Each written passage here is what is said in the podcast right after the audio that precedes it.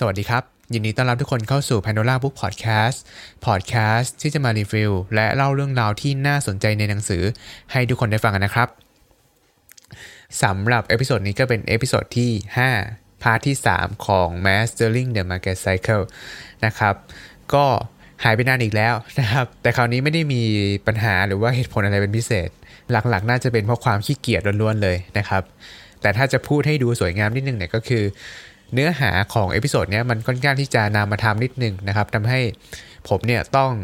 เขียนสคริปต์ที่มันค่อนข้างจะละเอียดหน่อยนะครับ เพราะว่าผมไม่ใช่คนที่พูดสดในเนื้อหาทำนองนี้ได้ได้ดีมากสักเท่าไหร่นะครับ ก็เลยอาจจะต้องเตรียมตัวนิดนึงนะครับอ่านั่นนั่นนั่นคือวิธีแก้ตัวที่ดูสวยงามขึ้นมานิดนึงนะครับเอ่อโอเค ก็ไม่ต้องทักทายกันมากแล้วกันนะครับ เพราะว่าการทักทายไม่ใช่เรื่องถนัดของผมอยู่แล้ว นะครับ ก็เดี๋ยวมาเข้าเนื้อหากันเลยนะครับ แต่ก่อนเข้าเนื้อหาเนี่ยก็เช่นเดิมนะครับ คือหากมีเนื้อหาส่วนไหนที่ฟังแล้วรู้สึกว่าไม่ถูกต้องหรือว่าไม่เห็นด้วยเนี่ย ผมขอให้คิดว่ามันอาจจะเป็นความผิดพลาดจากตัวผมเอาไว้ก่อนนะครับ อย่าเพิ่งไปโทษว่าหนังสือเล่มนี้เป็นหนังสือที่ไม่ดี จนกว่าทุกคนจะได้ไปอ่านมันด้วยตัวเองนะครับ แต่ถ้าทุกคนฟังแล้วรู้สึกว่าได้รับประโยชน์ หรือว่าความรู้เนี่ย ผมถือว่ามันเป็นเครดิตของผู้เขียน แล้วก็ทีมงานทุกคนที่เกี่ยวข้องกับหนังสือเล่มนี้นะครับ โอเค มาเข้าเรื่องกันเลยนะครับ เรื่องที่เราจะมาพูดคุยกันในวันนี้เนี่ยก็คือเรื่องของความเสี่ยงในการลงทุนนะครับ ซึ่งเวลาที่เราพูดถึงความเสี่ยงเนี่ยครับวลีหนึ่งที่ทุกคนน่าจะเคยได้ยินกันเนี่ยก็คือวลีที่เขาบอกว่า high risk high return นะครับ และในวันนี้เนี่ยเราก็จะมาพูดถึงความหมาย แล้วก็ปัญหาของไอ้เจ้าวลีนี้กันนะครับ คือเกี่ยวกับเรื่องนี้ก็ต้องบอกอย่างนี้ครับว่า คือมันมีหลายคนเลยนะครับที่เข้าใจว่าความหมายของไอ้วลี high risk high return เนี่ยคือ ยิ่งการลงทุนนั้นมันเสี่ยงมากเท่าไหร่เนี่ยการลงทุนนั้นมันก็จะยิ่งให้ผลตอบแทนที่สูงมากเท่านั้นนะครับ หรือพูดอีกอย่างหนึ่งก็คือว่า มันมีคนหลายคนเลยนะครับที่เข้าใจว่าถ้าเราต้องการจะทำเงินจากการลงทุนเยอะๆเนี่ย เราก็ต้องเข้าไปลงทุนในสินทรัพย์ที่มันเสี่ยงนะครับ แต่คุณโฮเวิร์ดก็บอกว่าไอ้ความเข้าใจแบบเนี้ยมันเป็นความเข้าใจที่ผิดพลาดมาก ๆ เลยนะครับ ซึ่งจะเข้าใจว่ามันผิดยังไงเนี่ย ก่อนอื่นเราต้องมาทำความเข้าใจความหมายของคำว่าความเสี่ยงกันก่อนนะครับ คือถ้าเกิดผมถามทุกคนว่าความเสี่ยงมันคืออะไรเนี่ย ผมเชื่อว่าคำตอบที่หลายคนน่าจะตอบกลับมาเนี่ย มันน่าจะเป็นคำตอบทำนองว่า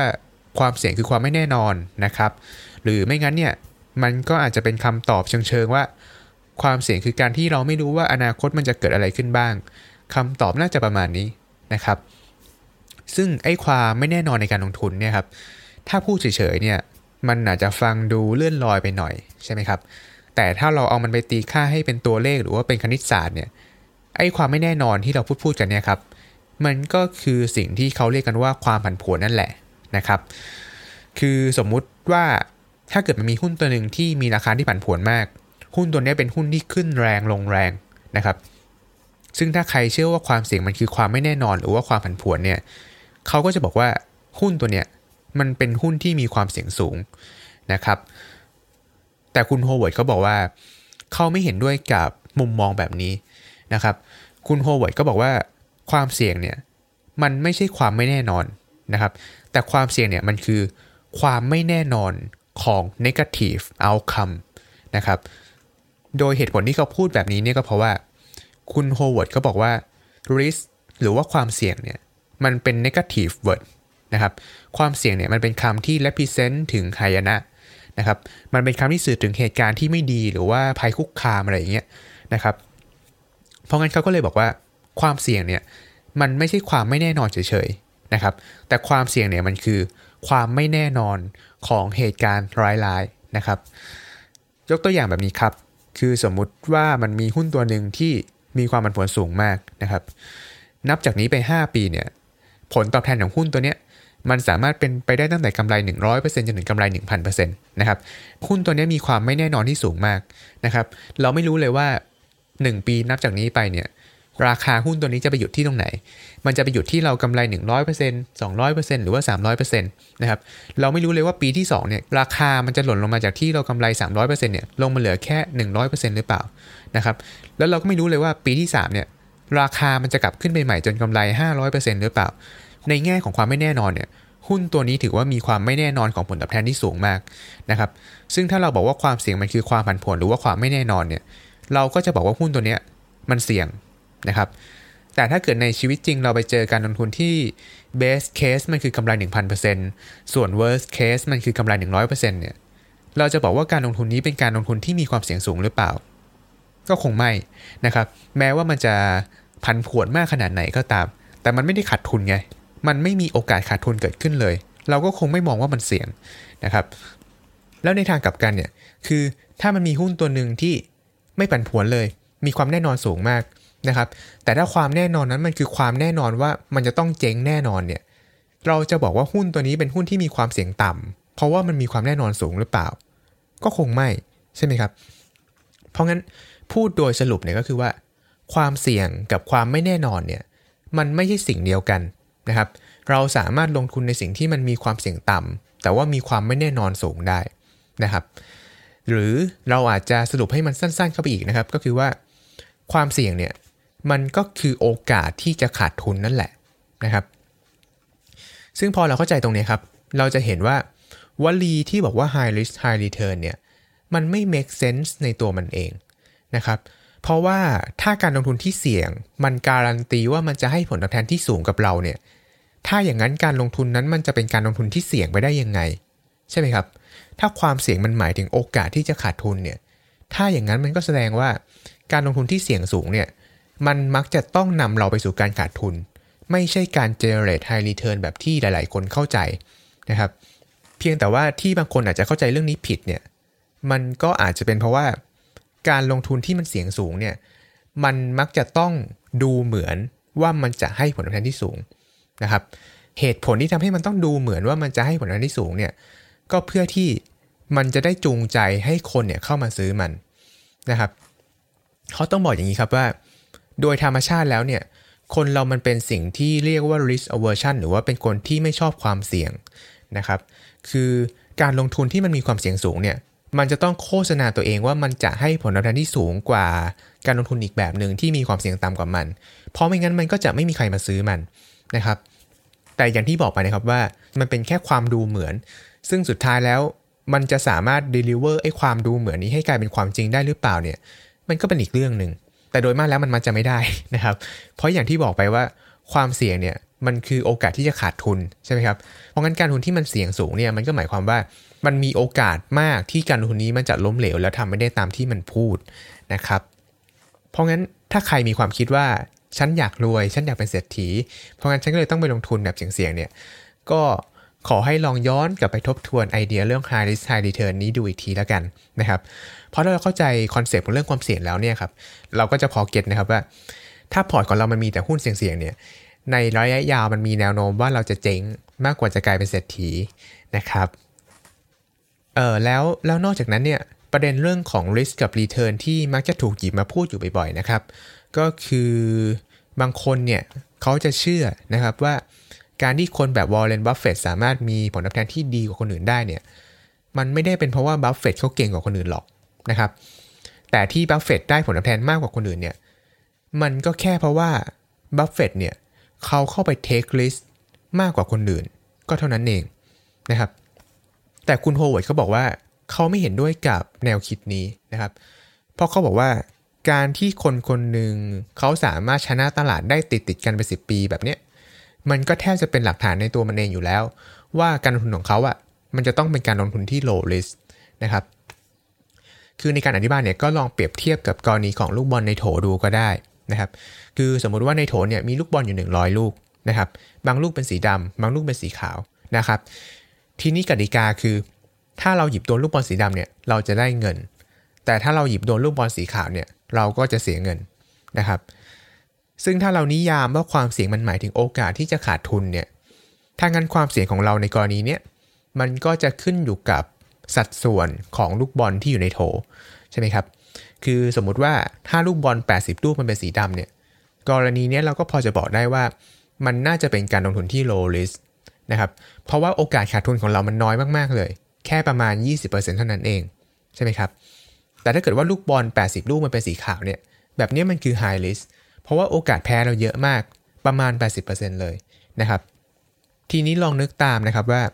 ถ้าการลงทุนที่เสี่ยงมันเปรียบเหมือนกับการไปเดิมพันในตอนที่ลูกบอลสีดำมันมีอยู่แค่ 20 ลูกเนี่ย ในระยะยาวอะเราจะแพ้นะครับ เพราะถ้าลูกบอลสีดำที่จะทำให้คุณชนะมันมีอยู่แค่ 20 ลูกจาก 100 ลูกครับ มันหมายความว่า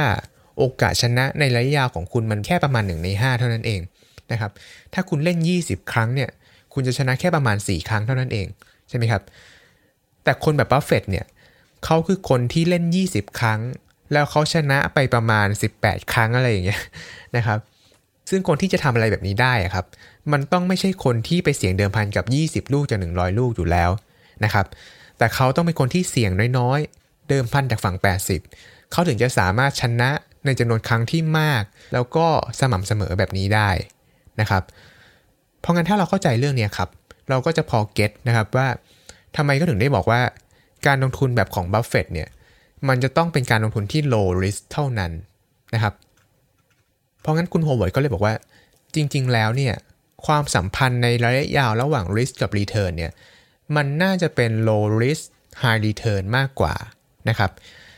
เพียงแต่ตรงนี้มันก็มีเงื่อนไขนิดนึงนะครับ คือไอ้ low risk อันเนี้ยมันจะต้องเป็น low risk ที่ดูเหมือน high risk ด้วยนะครับเออเหตุผลที่ต้องพูดแบบนี้เนี่ยก็เพราะว่า ถ้าไม่บอกไว้ก่อนเนี่ย มันก็จะมีคนที่เข้าใจผิด แล้วก็บอกว่า อ้าว งั้นอย่างนี้เราก็ไปซื้อพันธบัตรรัฐบาลสิ เพราะว่ามัน low risk ไง พอมัน low risk เราก็จะได้ผลตอบแทนที่สูงใช่ไหมอะไรอย่างเงี้ยนะครับ เออ ซึ่งซึ่งซึ่งไม่ใช่แบบนั้นนะครับ โดยเกี่ยวกับประเด็นนี้ก็ต้องอธิบายก่อนนะครับว่า ถ้าสินทรัพย์นั้นมันเป็น low risk ที่ทุกคนก็เห็นตรงกันว่ามัน low risk เนี่ย การลงทุนนั้นมันก็จะ low return ไปด้วยนะครับ เหตุผลที่เป็นแบบนั้นนี่ก็เพราะว่า การลงทุนที่มัน high return เนี่ย มันจะเกิดขึ้นจากการที่ตลาดมันประเมินมูลค่าของสินทรัพย์นั้นผิด จนนำให้สินทรัพย์นั้นมันมีราคาที่มัน under value นะครับ แต่กับพันธบัตรเนี่ยมันเป็นสินทรัพย์ที่มันมักจะไม่มีการประเมินมูลค่าผิดพลาดจนมัน under value นะครับ เพราะว่า character อย่างหนึ่งของพันธบัตรเนี่ยก็คือ มันเป็นสินทรัพย์ที่มีความแน่นอนสูงมาก เพราะพันธบัตรเนี่ยมัน 99%การันตีว่ามันจ่ายคุณแน่ ๆ ใช่ไหมครับ แล้วนอกจากมันการันตีว่ามันจ่ายแน่แล้วเนี่ย ผลตอบแทนของมันก็ยังเป็นแบบคงที่ ซึ่งมันทำให้เรารู้ได้อย่างชัดเจนนะครับว่าผลตอบแทนของเราจากการลงทุนในพันธบัตรเนี่ยมันจะเป็นเท่าไหร่นะครับด้วยความที่มันมีความเสี่ยงต่ำมีความแน่นอนสูงแบบนี้ครับมันเลยไปทำให้ผลตอบแทนของมันน้อยลงตามไปด้วยนะครับ สาเหตุเนี่ยก็เพราะว่าคนเราเนี่ยมันเป็นสิ่งที่เรียกว่า risk aversion หรือว่าเป็นสิ่งมีชีวิตที่ไม่ชอบความเสี่ยงนะครับ คือถ้ามันมีการลงทุน2อย่างที่ผลตอบแทนเท่ากัน แต่ว่าความเสี่ยงไม่เท่ากันเนี่ย โดยปกติแล้วคนเราก็จะชอบสินทรัพย์ที่มันมีความเสี่ยงต่ำมากกว่านะครับ เพราะงั้นถ้าในตลาดมันยังมีสินทรัพย์ตัวไหนที่ความเสี่ยงต่ำแต่มันยังให้ผลตอบแทนที่สูงอยู่เนี่ย คนมันก็จะแห่เข้าไปซื้อสินทรัพย์นั้นนะครับ พอคนแห่เข้าไปซื้อมากๆ เนี่ย ราคามันก็จะสูงขึ้นนะครับ พอราคามันสูงขึ้นเนี่ย ผลตอบแทนของสินทรัพย์นั้นมันก็จะน้อยลงนะครับ เพราะงั้นถ้ามันมีสินทรัพย์ไหนที่ให้ผลตอบแทนสูง แต่ทุกคนเห็นตรงกันว่ามันมีความเสี่ยงต่ำเนี่ย ทุกคนก็จะแห่เข้าไปซื้อสินทรัพย์นั้นจนกว่าผลตอบแทนมันจะต่ำมากๆ จนมันไม่น่าสนใจอีกต่อไปนะครับเอ่อกระบวนการนี้มันเลยทำให้เราจะเห็นว่า ถ้าสินทรัพย์ตัวไหนมัน low risk แล้วทุกคนก็เห็นตรงกันว่ามัน low risk เนี่ยสินทรัพย์นั้นมันก็จะ low return นะครับซึ่งซึ่งพอเราเข้าใจแบบนี้ครับ เราก็จะเห็นว่าถ้าเราอยากได้การลงทุนที่มัน low risk แต่ว่า high return เนี่ย เราก็จะต้องไปหาสินทรัพย์ที่มัน low risk แต่ว่าคนอื่นนะรู้สึกว่ามัน high risk นะครับเพราะพอคนส่วนใหญ่รู้สึกว่ามัน high risk เนี่ยคนก็จะไม่มาไล่ซื้อไม่สนใจมัน หรือคนที่มีอยู่แล้วก็อาจจะขายมันทิ้ง จนทำให้ราคาเนี่ยมัน under value นะครับซึ่งพอราคามัน under value เนี่ยความเสี่ยงของมันก็จะน้อยลง พร้อมๆ กับที่เราสามารถคาดหวังผลตอบแทนได้มากขึ้นด้วยนะครับซึ่งเกี่ยวกับเรื่องนี้ก็ต้องบอกอย่างนี้ครับว่า character ของสินทรัพย์ที่มันจะเกิดการ under value ขึ้นได้เนี่ย สินทรัพย์นั้นมันจะต้องมีความเทาๆจนไปทำให้ราคามันเกิดความผิดพลาดขึ้นมานะครับ คือคือเทาในที่นี้ไม่ได้หมายถึงเรื่องของกฎหมายหรือว่าจริยธรรมนะครับ แต่เทาในที่นี้คือ อนาคตหรือว่าผลตอบแทนของมันเนี่ยมันจะต้องมีความคลุมเครือที่ทำให้นักลงทุนแต่ละคนเนี่ยมันมีความเห็นต่อการลงทุนเนี่ยที่มันไม่เหมือนกันนะครับ อย่างหุ้นเนี่ยก็เป็นหนึ่งในนั้นนะครับ เช่น เราอาจจะยกหุ้นขึ้นมาตัวหนึ่งแล้วเราก็ไปถามเพื่อนเราว่าคิดว่าหุ้นตัวนี้เป็นไงนะครับ เพื่อนเราก็อาจจะบอกว่า เฮ้ย หุ้นตัวนี้ดีนะครับ แต่ถ้าเราเอาหุ้นตัวเดียวกันนี้ไปถามพ่อเราเนี่ย พ่อเราอาจจะบอกว่ามันเป็นหุ้นที่ไม่ดีก็ได้นะครับ ในขณะที่พันธบัตรนะมันจะไม่มีอะไรแบบนี้ เพราะว่าความแน่นอนของพันธบัตรเนี่ยมันสูงมากจนทุกคนมีความเห็นแบบเดียวกันหมดนะครับเออแล้วแล้วนอกจากเรื่องของความเห็นของนักลงทุนที่มันไม่เหมือนกันแล้วเนี่ย มันก็ยังมีเรื่องของการที่ความเสี่ยงของนักลงทุนแต่ละคนเนี่ยมันก็ไม่เหมือนกันด้วยนะครับ ซึ่งการที่แต่ละคนมันมีนิยามความเสี่ยงที่ไม่เหมือนกันเนี่ยมันเลยไปทำให้หุ้นบางตัวเนี่ยมันอาจจะเป็นการลงทุนที่เสี่ยงสำหรับคนกลุ่มหนึ่งนะครับ แต่หุ้นตัวเดียวกันเนี้ยมันอาจจะไม่ใช่การลงทุนที่เสี่ยงสำหรับคนอีกกลุ่มก็ได้นะครับ ซึ่งพอมันเป็นแบบนี้ครับ มันก็จะทำให้คนกลุ่มหนึ่งเนี่ย เขาสามารถลงทุนแล้วเกิด low risk high return ได้นะครับเพราะว่าการที่ตลาดมันมองว่าหุ้นตัวหนึ่งมันเสี่ยงด้วยนิยามแบบหนึ่งเนี่ยแต่คนอีกกลุ่มเนี่ยเขาอาจจะไม่ต้องมาแบกรับความเสี่ยงตรงนี้ เพราะว่าเขาไม่ได้มีนิยามความเสี่ยงแบบเดียวกันนะครับ ยกตัวอย่างนะครับ อย่างเช่นความผันผวนเนี่ยมันอาจจะเป็นความเสี่ยงสำหรับคนที่เป็นนักเก็งกำไรหรือว่าเป็นเทรดเดอร์นะครับเพราะว่าคนกลุ่มนี้เขาจะมี mindset ทำนองว่า ราคาหุ้นมันเป็นสิ่งที่ถูกต้องเสมอ ถ้าราคาลงคุณก็ต้องคัดลอส คุณอย่าไปเถียงกับมัน อย่าไปสู้กับมัน และคนกลุ่มนี้เขาจะซื้อหุ้น ก็ต่อเมื่อเขาคิดว่ามันจะไม่ลงต่อเท่านั้นนะครับสำหรับคนกลุ่มนี้ครับพฤติกรรมหรือว่าความผันผวนของราคาเนี่ยมันจะเป็นความเสี่ยงที่สำคัญสำหรับเขา เพราะว่าเขาวัด performance ของตัวเองเนี่ยผ่านราคาหุ้นใช่ไหมครับ เพราะงั้นสำหรับคนกลุ่มนี้คำว่าความเสี่ยงที่หมายถึงโอกาสที่จะขาดทุนเนี่ย โอกาสในที่นี้ครับ มันหมายถึงโอกาสที่ราคาหุ้นจะปรับตัวลดลงนะครับ ในขณะที่คนที่เป็น VI เนี่ยครับเขาจะไม่ได้วัด performance ของตัวเองผ่านราคาหุ้นนะครับ คนที่เป็น VI เขาจะไม่ได้รู้สึกว่าตัวเองรวยขึ้นหรือจนลงผ่านราคาหุ้นในแต่ละวันนะครับ แต่เขาจะมองว่าตลาดหุ้นเนี่ยมันเป็นแค่ที่ที่คนมันเอาไว้ใช้โขดราคาเฉยๆนะครับ ซึ่ง VI เขาจะมองว่าในบางจังหวะเนี่ย ตลาดมันจะโขดราคาผิดพลาดนะครับ ซึ่งพอเขาคิดว่ามันผิดพลาดแบบนี้ครับ เขาจะไม่เอาไอ้ราคาที่มันผิดพลาดตรงเนี้ยมาเป็นตัวชี้วัดว่าเขาตัดสินใจได้ดีหรือว่าแย่นะครับ เพราะงั้นวิธีคิดวิธีมองความเสี่ยงในแบบ VI เนี่ย มันจะสามารถยอมรับการมีหุ้นขาดทุนอยู่ในพอร์ตได้ ในช่วงระยะเวลาหนึ่งนะครับ โดยที่เขาไม่ได้รู้สึกว่ามันเป็นเรื่องผิดพลาดหรือว่าเป็นสิ่งที่เขาต้องไปทำอะไรมันนะครับ คนที่เป็น VI เนี่ยเขาจะไม่มาคอยเช็คราคาหุ้นทุกวัน เพื่อวัดว่าวันนี้ตัวเองรวยขึ้นหรือจนลงกี่บาทนะครับเขาจะไม่เข้าไปเล่นกับราคา ไม่เข้าไปเล่นกับความผันผวนในแต่ละวัน เพราะว่าสิ่งเหล่านี้มันเป็นสิ่งที่เอาแน่เอานอนไม่ได้สำหรับเขานะครับ ซึ่งเมื่อเขาอิกนอความผันผวนแล้วไม่เข้าไปเล่นกับมันเนี่ยความผันผวนมันก็จะไม่ใช่ความเสี่ยงสำหรับเขานะครับ ความเสี่ยงของเขามันจะเป็นเรื่องของมูลค่าในระยะยาวกับ ความแม่นยำในการวิเคราะห์ธุรกิจเท่านั้น ซึ่งมันไม่เกี่ยวอะไรกับการเคลื่อนไหวขึ้นขึ้นลงลงของราคาในระยะสั้นเลยนะครับ เพราะงั้นความผันผวนของราคาเนี่ยมันอาจจะเป็นความเสี่ยงของเทรดเดอร์ก็จริง แต่มันอาจจะไม่ใช่ความเสี่ยงของคนที่เป็น VI ก็ได้นะครับ หรือพูดง่ายๆเนี่ยก็คือว่า โอกาสในคำว่าโอกาสขาดทุนของเทรดเดอร์เนี่ยมันหมายถึงโอกาสที่ราคาหุ้นจะลดลงนะครับ แต่สำหรับ VI เนี่ยคำว่าโอกาสในโอกาสขาดทุนเนี่ยมันหมายถึง โอกาสที่เขาจะประเมินความสามารถของธุรกิจนี้ผิด และทำให้เขาซื้อมันในราคาที่มันแพงเกินไปนะครับ เพราะงั้นความผันผวนของราคาเนี่ยมันอาจจะเป็นความเสี่ยงของคนที่เป็นเทรดเดอร์ก็จริง แต่มันอาจจะไม่ใช่ความเสี่ยงของคนที่เป็น VI ก็ได้นะครับ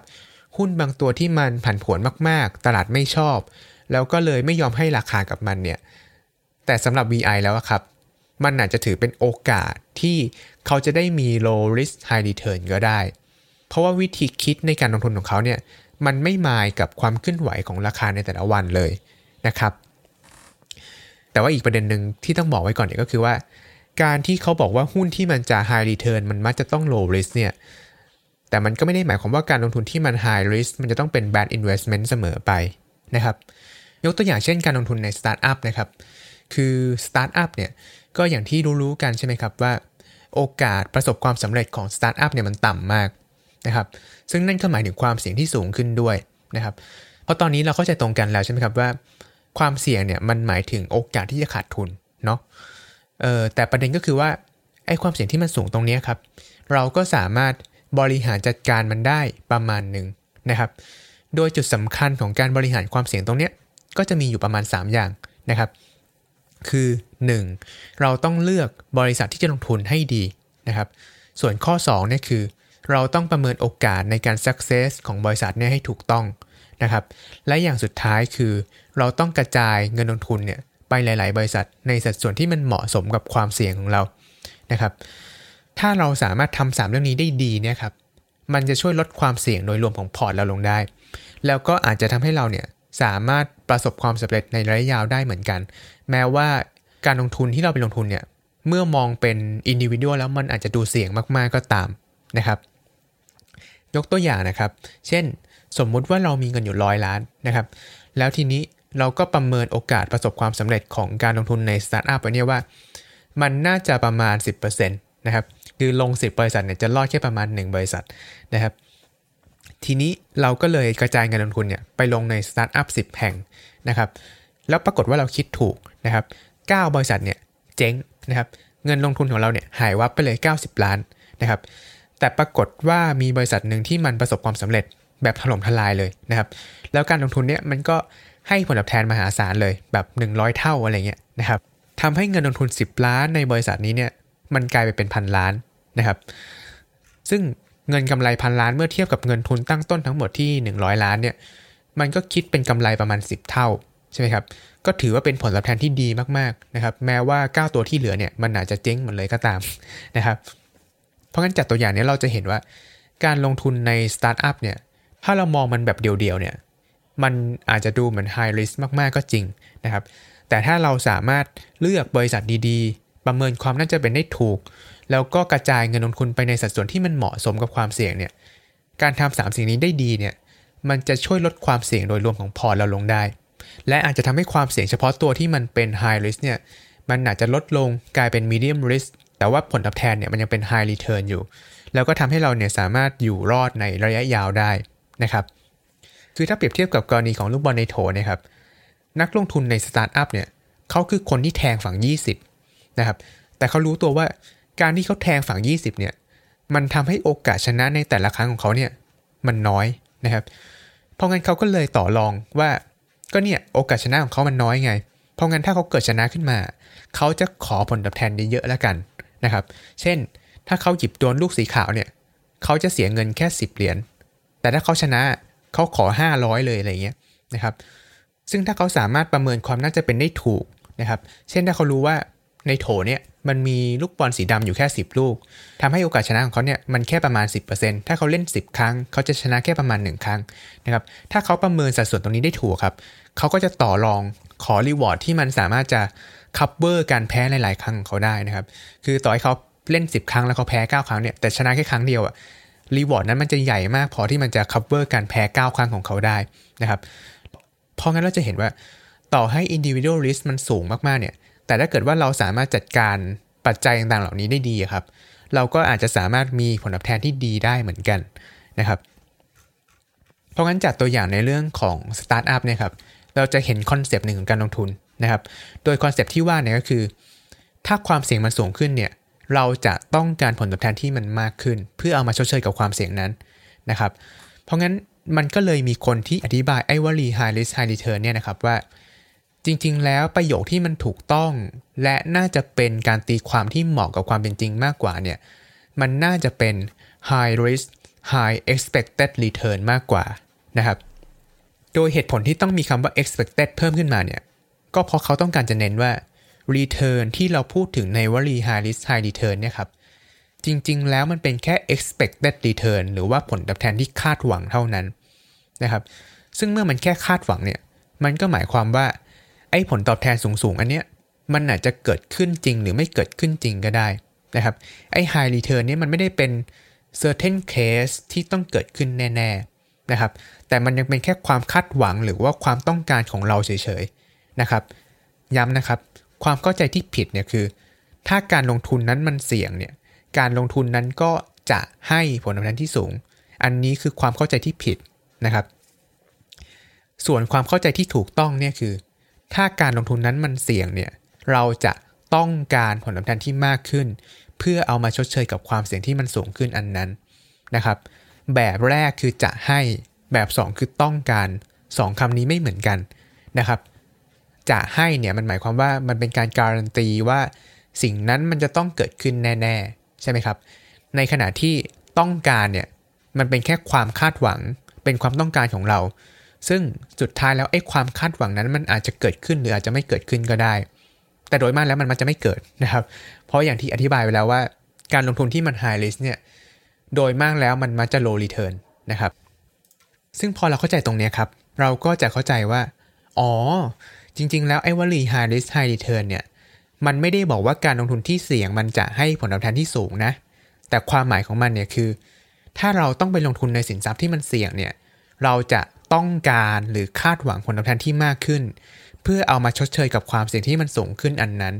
นี่คือ basic ของการลงทุนเลยนะครับ แต่ปัญหาก็คือว่าในช่วงที่ตลาดหุ้นมันดีมากๆเนี่ยครับไอ้ความเข้าใจตรงเนี้ยมันจะค่อยๆ ถูกลืมนะครับ เพราะว่าในช่วงที่ตลาดหุ้นมันเป็นฟองสบู่เนี่ย มันจะเกิดเหตุการณ์แบบที่ผมเล่าไปใน episode ที่แล้วนะครับ คือจากที่แต่เดิมนักลงทุนจะซื้อแต่หุ้นดีๆ แล้วก็คาดหวังผลตอบแทนในระดับที่มันสมเหตุสมผลเนี่ย แต่พอตลาดมันเป็นฟองสบู่แล้วหุ้นทุกตัวมันขึ้นหมดนะครับ คราวนี้นักลงทุนในตลาดจะเริ่มเปลี่ยนไปไล่ซื้อหุ้นเสี่ยงๆมากขึ้นนะครับ เพราะว่าในช่วงที่ตลาดมันเป็นบับเบิลแล้วมันแทบไม่มีหุ้นตัวไหนลงเลยเนี่ย นักลงทุนจะเริ่มคิดว่า แทนที่เขาจะไปซื้อหุ้นพื้นฐานดี แต่ว่าขึ้นวันหนึ่งไม่กี่เปอร์เซ็นต์เนี่ย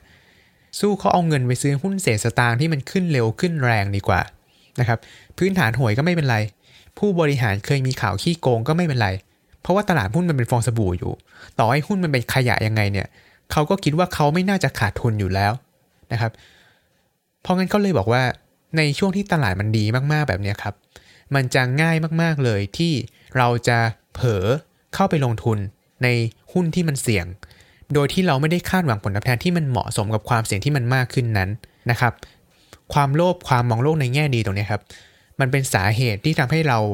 ละเลยในเรื่องของการควบคุมความเสี่ยงนะครับ โดยเขาบอกว่าเหตุผลอย่างหนึ่งของการไม่ควบคุมความเสี่ยงเนี่ยก็คือว่า ในช่วงที่ตลาดมันไปได้ดีเนี่ยครับ ประโยชน์ของการควบคุมความเสี่ยงเนี่ยมันจะเป็นสิ่งที่มองเห็นได้ยากนะครับ โดยการอธิบายเรื่องนี้ครับ เขาก็จะอุปมาเปรียบเทียบกับการสร้างตึกนะครับเขาอธิบายอย่างนี้ครับเขาบอกว่าการสร้างตึกในบางประเทศอย่างเช่นในประเทศญี่ปุ่นเนี่ยเวลาสร้างตึกครับ ปัจจัยหนึ่งที่เราต้องให้ความสำคัญมาก ๆเลยเนี่ยก็คือเรื่องของความทนทานต่อภัยพิบัตินะครับ เพราะว่าประเทศอย่างประเทศญี่ปุ่นเนี่ยเขาเป็นประเทศที่ได้รับผลกระทบจากแผ่นดินไหวอะไรเงี้ยบ่อยนะครับ เพราะงั้นเวลาที่เขาสร้างตึกเนี่ยเขาก็เลยต้องสร้างขึ้นมาให้มันทน แล้วก็แข็งแรงกว่าปกติ พื่อให้มันพร้อมรับกับภัยพิบัติเหล่านี้นะครับ ซึ่งเขาบอกว่าการเตรียมรับมือกับคริสิสแบบนี้มันเป็นเรื่องที่เราควรจะทำนะครับ เพราะว่าถ้ามันเกิดแผ่นดินไหวขึ้นมาจริง ๆ เนี่ย ความเสียหายของมันจะรุนแรงมาก ๆนะครับ แต่ปัญหาก็คือว่า ในช่วงเวลาที่มันไม่เกิดแผ่นดินไหวครับ หลายคนก็มักจะไม่ค่อยให้ความสำคัญกับเรื่องของความทนทานตรงนี้สักเท่าไหร่นะครับ โดยเหตุผลที่คนไม่ค่อยสนใจเนี่ยก็เป็นเพราะว่า ความทนทานเนี่ยมันเป็นสิ่งที่ไม่ชัดเจนนะครับ และคุณสมบัติของมันจะถูกทดสอบ ก็ต่อเมื่อมันมีหายนะเกิดขึ้นจริง ๆ เท่านั้นนะครับ หรือพูดอีกอย่างก็คือว่า เราจะรู้ว่าตึกไหนมันทน หรือว่าตึกไหนมันไม่ทนเนี่ยก็ต่อเมื่อมันมีแผ่นดินไหวเกิดขึ้นจริง ๆ เท่านั้นนะครับ เพราะงั้นในช่วงเวลาปกติ ในช่วงเวลาที่มันไม่มีเรื่องไม่ดีเกิดขึ้นเนี่ยครับ มันจะยากมากๆเลยที่เราจะไปบอกได้ว่า ตึกไหนมันทน ตึกไหนมันไม่ทน ตึกไหนมันสร้างมาดี ตึกไหนมันสร้างมาไม่ดีนะครับ เพราะงั้นเราจะเห็นว่าการควบคุมความเสี่ยงได้ดีเนี่ยมันเป็นสิ่งที่มองเห็นได้ยากนะครับ ซึ่งมันก็เหมือนกับจะเป็นธรรมชาติของคนเราเลยนะครับว่า อะไรที่มันมองเห็นได้ยากเนี่ยเราก็จะไม่ค่อยอยากไปสนใจมันเท่าไหร่นะครับ แล้วแล้วนอกจากเราจะไม่สนใจมันแล้วเนี่ยคนอื่นก็ไม่สนใจมันด้วยเหมือนกันนะครับ ซึ่งพอคนอื่นไม่สนใจเนี่ยสิ่งที่มันตามมาก็คือว่า ถึงเราจะเป็นคนที่ควบคุมความเสี่ยงได้ดีเนี่ย แต่เราก็จะไม่ได้รับการ respect หรือว่าไม่ได้รับคำชื่นชมจากคนอื่นๆนะครับ ซึ่งการอุปมาเรื่องการสร้างตึกเนี่ยครับ มันก็เหมือนกับเรื่องการควบคุมความเสี่ยงในตลาดหุ้นเลยนะครับ คือในกรณีของการสร้างตึกเนี่ยครับ ในช่วงเวลาที่มันไม่มีแผ่นดินไหวเกิดขึ้นเนี่ย คนมันก็จะไม่มานั่งกุ้มใจหรอกว่า ตึกนี้ตึกนู้นมันสร้างมาปลอดภัยสร้างมาทนหรือเปล่านะครับ แต่คนเนี่ยก็จะไปนั่งกุ้มใจว่า ตึกนี้กับตึกนู้น ตึกไหนมาสวยกว่ากัน ตึกไหนมันใหญ่กว่ากัน เพราะเรื่องเหล่านี้มันเป็นสิ่งที่เห็นได้ง่ายกว่าในช่วงเวลาปกตินะครับ ซึ่งในการลงทุนเนี่ยมันก็เหมือนกันเลยนะครับ ในช่วงเวลาที่มันไม่มีเรื่องไม่ดีเกิดขึ้นในตลาดหุ้นเนี่ย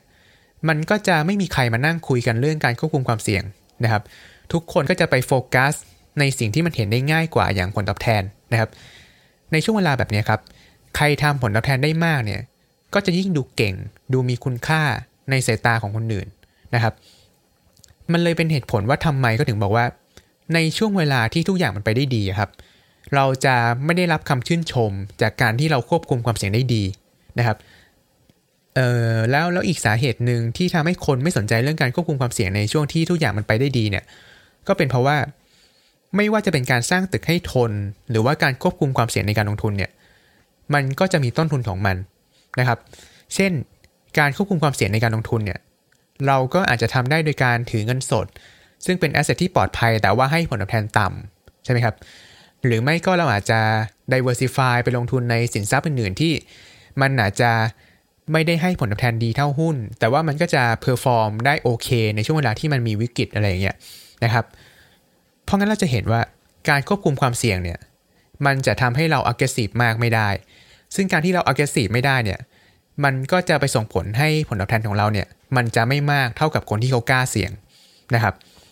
ซึ่งถ้าช่วงเวลาดีๆ แบบนี้มันเกิดขึ้นยาวนานมากพอเนี่ยคนก็จะเริ่มรู้สึกว่า การควบคุมความเสี่ยงเนี่ยมันเป็นสิ่งที่ได้ไม่คุ้มเสียนะครับ คือถ้าเป็นกรณีของการสร้างตึกแล้วมันไม่มีแผ่นดินไหวเกิดขึ้นสักทีเนี่ยคนก็จะเริ่มคิดว่า แล้วฉันจะเอาเงินเอาเวลาที่มีอยู่เนี่ยไปละลายให้กับการสร้างตึกให้มันทนทำไม เพราะว่าไอ้เรื่องลายๆที่เราอุตส่าห์เตรียมรับมือเนี่ย มันไม่เห็นจะเกิดขึ้นเลย ใช่ไหมครับ สู้ฉันเอาเงินเอาเวลาที่มีอยู่เนี่ย ไปทำให้ตึกมันใหญ่ขึ้น ให้มันสวยขึ้นไม่ดีกว่าเหรอนะครับเพราะต่อให้ฉันทำให้มันทนไปเนี่ย ลูกค้าก็ไม่สนใจ ลูกค้าสนว่ามันสวยหรือเปล่ามันใหญ่หรือเปล่านะครับ ซึ่งในการลงทุนเนี่ยมันก็เหมือนกันนะครับ คือถ้าตลาดมัน perform ดีไปเรื่อยๆ เนี่ย คนก็จะรู้สึกว่า แล้วฉันจะมานั่งถือเงินสดส่วนหนึ่งไว้ทำไมทุกปีทุกปี ฉันจะมานั่ง diversify ไปลงทุนใน asset ที่มันรีเทิร์นต่ำทำไม ดูอย่างเพื่อนฉันสิ มันไม่เห็นควบคุมความเสี่ยงเลย แต่ว่าตอนนี้มันได้ผลตอบแทนเยอะกว่าฉันอีก ถ้าฉัน aggressive กว่านี้ฉันก็คงได้ผลตอบแทนเยอะเหมือนมันแล้ว อะไรอย่างเงี้ยนะครับ ไอความรู้สึกอิจฉาหรือว่าความรู้สึกว่าต้องแข่งขันอะไรแบบเนี้ย มันก็อาจจะทำให้เรารู้สึกไม่อยากควบคุมความเสี่ยงมากกว่าเดิมนะครับ พอนอกจากทำไปมันจะไม่มีคนชม ไม่มีคนเห็นค่าแล้วเนี่ย มันยังมาทำให้ผลตอบแทนของเราเนี่ย มันน้อยกว่าไอคนที่ไม่ยอมมาชม ไม่ยอมเห็นค่าของสิ่งที่เราทำอีกนะครับอ่าโอเค ส่วนอีกประเด็นหนึ่งที่เป็นประโยชน์ของเรื่องอุปมาเรื่องตึกเนี่ยนะครับ ก็คือ มันช่วยให้เราเนี่ยเข้าใจนะครับว่าความเสี่ยงกับการขาดทุนเนี่ยมันไม่ใช่สิ่งเดียวกันนะครับ โดยเขาบอกว่าในช่วงเวลาที่ทุกอย่างมันไปได้ดีนะครับ เราสามารถที่จะลงทุนเสี่ยงๆแต่ว่าไม่ขาดทุนได้นะครับ เพราะเขาบอกว่า character อย่างหนึ่งของความเสี่ยงเนี่ยคือ มันเป็นสิ่งที่จะถูกทดสอบ และแปรสภาพไปเป็นการขาดทุนก็ต่อเมื่อมันมีเหตุการณ์ร้ายๆเกิดขึ้นนะครับ หรือพูดอีกอย่างหนึ่งก็คือว่า ตัวความเสี่ยงเนี่ยมันไม่ใช่สาเหตุเดียวของการขาดทุนนะครับ ความเสี่ยงมันจะแปรสภาพไปเป็นการขาดทุนก็ต่อเมื่อมันถูก trigger โดย negative environment นะครับอย่างในกรณีของการสร้างตึกเนี่ยครับถ้าสมมติว่าเราสร้างตึกที่มันสวยแต่ว่ามันไม่ทนเนี่ย กรณีแบบนี้เราอาจจะกำลังเสี่ยงมากๆอยู่ก็จริงนะครับ แต่ไอความเสี่ยงที่มันสูงตรงเนี้ยมันจะไม่ส่งผลกระทบแบบเป็นรูปธรรม จนกว่ามันจะมีแผ่นดินไหวมาเป็นทริกเกอร์นะครับ คือเราสามารถอยู่ในตึกที่มันโคตรจะเสี่ยงอันเนี้ยได้แบบไม่มีปัญหาอะไรเลยตราบใดที่มันไม่มีแผ่นดินไหวเกิดขึ้น เราจะรู้ว่ามันมีปัญหาและได้รับผลกระทบเนี่ย ก็ต่อเมื่อมันมีแผ่นดินไหวเกิดขึ้นเท่านั้นนะครับ เพราะงั้นเราจะเห็นว่า ความเสี่ยงกับการขาดทุนเนี่ยมันรีเลทถึงกัน แต่มันไม่ใช่สิ่งเดียวกัน นะครับ และเราก็พอจะพูดได้ประมาณหนึ่งนะครับว่าความเสี่ยงเนี่ยมันคือสาเหตุหนึ่งของการขาดทุน แต่มันไม่ใช่ปัจจัยเดียวนะครับลำพังแค่ความเสี่ยงเนี่ยมันจะไม่ทำให้เกิดการขาดทุนนะครับ แต่ความเสี่ยงจะแปลสภาพไปเป็นการขาดทุนก็ต่อเมื่อ ความเสี่ยงนั้นมันมาเจอกับ negative environment ด้วยนะครับ หรือถ้าเปรียบเทียบในเวอร์ชันของผมเองเนี่ยนะครับ ก็คือผมจะบอกว่าความเสี่ยงเนี่ยมันเหมือนกับลูกระเบิดนะครับ ส่วน negative environment เนี่ยมันจะเหมือนไฟที่เอาไว้จุดลูกระเบิดนั้นนะครับ ส่วนหายนะหรือว่าผลขาดทุนเนี่ยมันคือผลลัพธ์จากการที่ระเบิดนั้นถูกจุดนะครับ คือระเบิดเนี่ยมันอันตรายในตัวมันเองอยู่แล้วแหละนะครับ แต่ตราบใดที่มันไม่มีใครไปจุดมันเนี่ยมันก็จะไม่ส่งผลกระทบอะไร ระเบิดมันจะทำให้เกิดความเสียหาย ก็ต่อเมื่อมันมีไฟมันเป็นตัว trigger มันเท่านั้นนะครับ คือคือคือถ้าผมเป็นไลฟ์โค้ชที่เวลาพูด concept ของอะไรสักอย่างเสร็จแล้วก็จะต้องสร้างสมการโง่ๆที่ดูเหมือนฉลาดขึ้นมาอันหนึ่งเนี่ยเออในในกรณีแบบเนี้ยผมก็คงจะสร้างสมการจาก concept เนี้ยว่า bad outcome เนี่ยมันเท่ากับ risk คูณด้วย negative environment นะครับความหมายของสมการนี้ก็คือ เราอาจจะมี risk เป็นร้อยหน่วยพันหน่วยเลยก็ได้นะครับแต่ตราบใดที่ negative environment มันเป็นศูนย์เนี่ย bad outcome หรือการขาดทุนมันก็จะเท่ากับศูนย์อยู่ดีนะครับ แต่เมื่อไหร่ก็ตามที่ไอ้ negative environment นี้มันไม่ใช่ศูนย์นะครับ เราก็จะเริ่มเห็นผลกระทบทางลบของมันนะครับ ซึ่งผลกระทบนี้มันจะแรงหรือไม่แรงเนี่ย มันก็ขึ้นอยู่กับว่าค่า risk แล้วก็ negative environment เนี่ยมันสูงขนาดไหนนะครับ คือถ้าเกิดว่า negative environment มันแย่มากไปเป็นวิกฤตเศรษฐกิจเลยเนี่ย อันเนี้ย ต่อให้เราควบคุมความเสี่ยงดีจนค่า risk มันต่ำมากๆเนี่ยแต่ bad outcome ในกรณีนี้มันก็อาจจะยังแย่ประมาณหนึ่งอยู่ดีนะครับ เพราะว่าตัว negative environment เนี่ยมันมันค่ามันอาจจะสูงมากๆนะครับ แต่ทั้งนี้ทั้งนั้นมันก็ยังดีกว่าไม่ควบคุมความเสี่ยงเลยนะครับ เพราะถ้าเราควบคุมความเสี่ยงไม่ดีจนค่า risk มันสูงด้วยเนี่ยเอาคำในกรณีแบบนี้มันก็จะยิ่งเละไปกันใหญ่เลยนะครับ หรืออีกอุปมาหนึ่งที่หลายคนอาจจะเคยได้ยินเกี่ยวกับเรื่องนี้เนี่ยก็คือ ที่บัฟเฟตก็ชอบพูดนะครับว่าในช่วงที่น้ำขึ้นเนี่ยเราจะไม่รู้หรอกนะครับว่าใครกำลังแก้ผ้าว่ายน้ำอยู่บ้างนะครับ คืออุปมาเนี้ยมันเปรียบเหมือนกับสถานการณ์ที่ตลาด คืออุปมาเนี้ยมันเปรียบเหมือนกับสถานการณ์ที่ตลาดมันเป็นฟองสบู่แล้วหุ้นทุกตัวมันขึ้นหมดนะครับ ในช่วงเวลาแบบเนี้ยเราจะลงทุนเสี่ยงๆแค่ไหนมันก็ไม่มีปัญหาอะไร เราไม่ขาดทุนอยู่แล้ว เพราะว่าหุ้นทุกตัวมันขึ้นหมดนะครับ ซึ่งมันก็เปรียบเหมือนกับการแก้ผ้าในตอนน้ำขึ้นที่จริง ๆ แล้วเนี่ยมันเสี่ยงที่เราจะวิตฐานมากๆเลยนะครับ แต่ตราบใดที่น้ำมันยังไม่ลงเนี่ย มันก็จะไม่มีใครเห็นเราโป้แล้วมันก็จะไม่มีปัญหาอะไรเกิดขึ้นกับเรานะครับ ซึ่งพอธีมของหนังสือเล่มนี้มันคือเรื่องของ cycle เนี่ย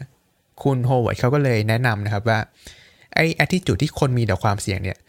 มันก็อาจจะพอเอามาใช้วัดอุณหภูมิตลาดได้ประมาณหนึ่ง นะครับ คือถ้าเรามองซ้ายมองขวาแล้วเห็นคนมันคุยกันแต่เรื่องผลตอบแทน ไม่มีใครพูดเรื่องความเสี่ยงเลยเนี่ย มันก็เป็นไปได้มากเลยว่า ตลาดมันอาจจะกำลัง overheat แล้วเราก็ควรที่จะปรับสัดส่วนในการถือหุ้นลงบ้างนะครับส่วนอีกประเด็นหนึ่งและเป็นประเด็นสุดท้ายเกี่ยวกับเรื่องของความเสี่ยงเนี่ยก็คือการที่คุณโฮเวิร์ดเนี่ยเขาบอกว่า เวลาที่เราพูดถึงเรื่องความเสี่ยงครับ เรามักจะพุ่งเป้าไปที่ความเสี่ยงที่มาจากปัจจัยพื้นฐานของบริษัทนะครับ เช่น ถ้าหุ้นนั้นมันเป็น super stock มันเป็นหุ้นเกรด A เนี่ย คนก็มักจะมองว่าหุ้นตัวเนี้ยมันต้องเป็นการลงทุนที่ความเสี่ยงต่ำแน่ ๆ เลยนะครับ ในขณะที่ถ้าหุ้นตัวนั้นมันคุณภาพกลางๆ หรือคุณภาพไม่ค่อยดีเนี่ย คนก็มักจะมองว่ามันจะต้องเป็นการลงทุนที่เสี่ยงสูงโดยอัตโนมัติเลยเหมือนกันนะครับ แต่คุณโฮเวิร์ดเขาบอกว่า ความเสี่ยงที่มันมีบทบาทมากที่สุดกับ performance ในการลงทุนของเราเนี่ย มันไม่ได้มาจากความเสี่ยงทางด้านปัจจัยพื้นฐานของบริษัท นะครับ แต่ความเสี่ยงในการลงทุนมันจะมากหรือน้อยเนี่ยมันขึ้นอยู่กับราคาที่เราจ่าย เพื่อให้ได้หุ้นของบริษัทนั้นมาต่างหากนะครับ เพราะคุณโฮเวิร์ดเขาจะพูดประโยคหนึ่งอยู่เสมอนะครับว่า superior return doesn't come from buying good things but rather from buying things well นะครับแปลเนี่ยก็คือว่าผลตอบแทนสูงๆเนี่ยมันไม่ได้มาจากการซื้อของดี แต่มันมาจากการซื้อของได้ดีนะครับ ความหมายของประโยคนี้เนี่ยก็คือว่า บริษัทที่ดีกับการลงทุนที่ดีเนี่ยมันเป็นคนละเรื่องกันนะครับ หลายครั้งบริษัทที่ดีมันอาจจะเป็นการลงทุนที่แย่ก็ได้ ถ้าคุณซื้อมันมาในราคาที่แพงเกินไปนะครับ และในขณะเดียวกันเนี่ยหลายครั้งบริษัทที่พื้นฐานกลางๆ หรือบางครั้งคือไม่ดีเลยเนี่ยมันอาจจะเป็นการทุนที่ดีมากๆก็ได้ ถ้าเกิดว่าคุณสามารถซื้อมันได้ในราคาที่ต่ำพอนะครับ เหตุผลที่เขาพูดแบบนี้ก็เพราะว่า สุดท้ายแล้วเนี่ย การลงทุนมันไม่ได้วัดกันที่ว่าเราได้ครอบครองของที่ดีที่สุดหรือเปล่านะครับ แต่มันวัดกันที่ว่าเราจ่ายอะไรไป แล้วเราได้อะไรกลับมาต่างหากนะครับ เพราะงั้นในฐานะของนักลงทุนเนี่ยเราเลยต้องเตือนตัวเองอยู่เสมอนะครับ ว่ามันไม่มีหุ้นตัวไหนที่ดีจนเราสามารถซื้อมันได้ทุกราคานะครับ ไม่ว่าหุ้นตัวนั้นมันจะดีขนาดไหนก็ตามเนี่ย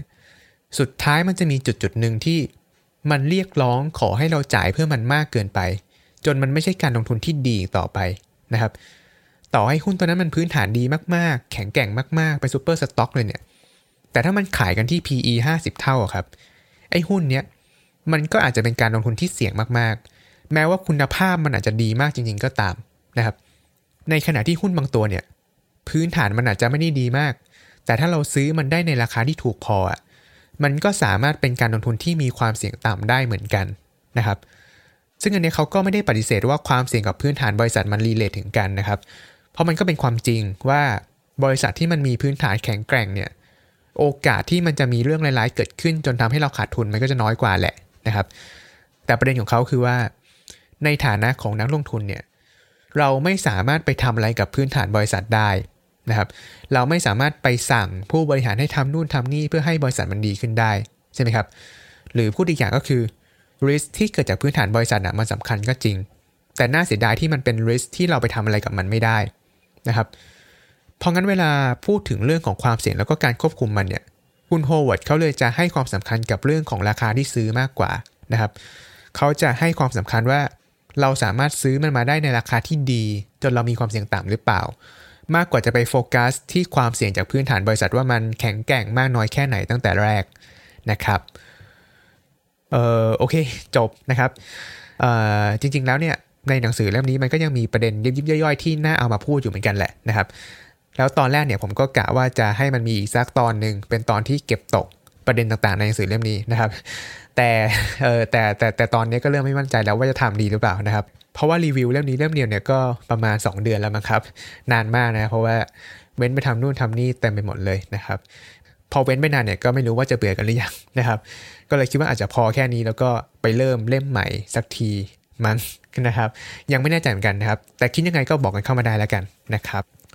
เออส่วนส่วนนี้ก็ไว้เท่านี้แล้วกันนะครับ แล้วพบกันใหม่ในเอพิโซดต่อไปนะครับ สวัสดีครับ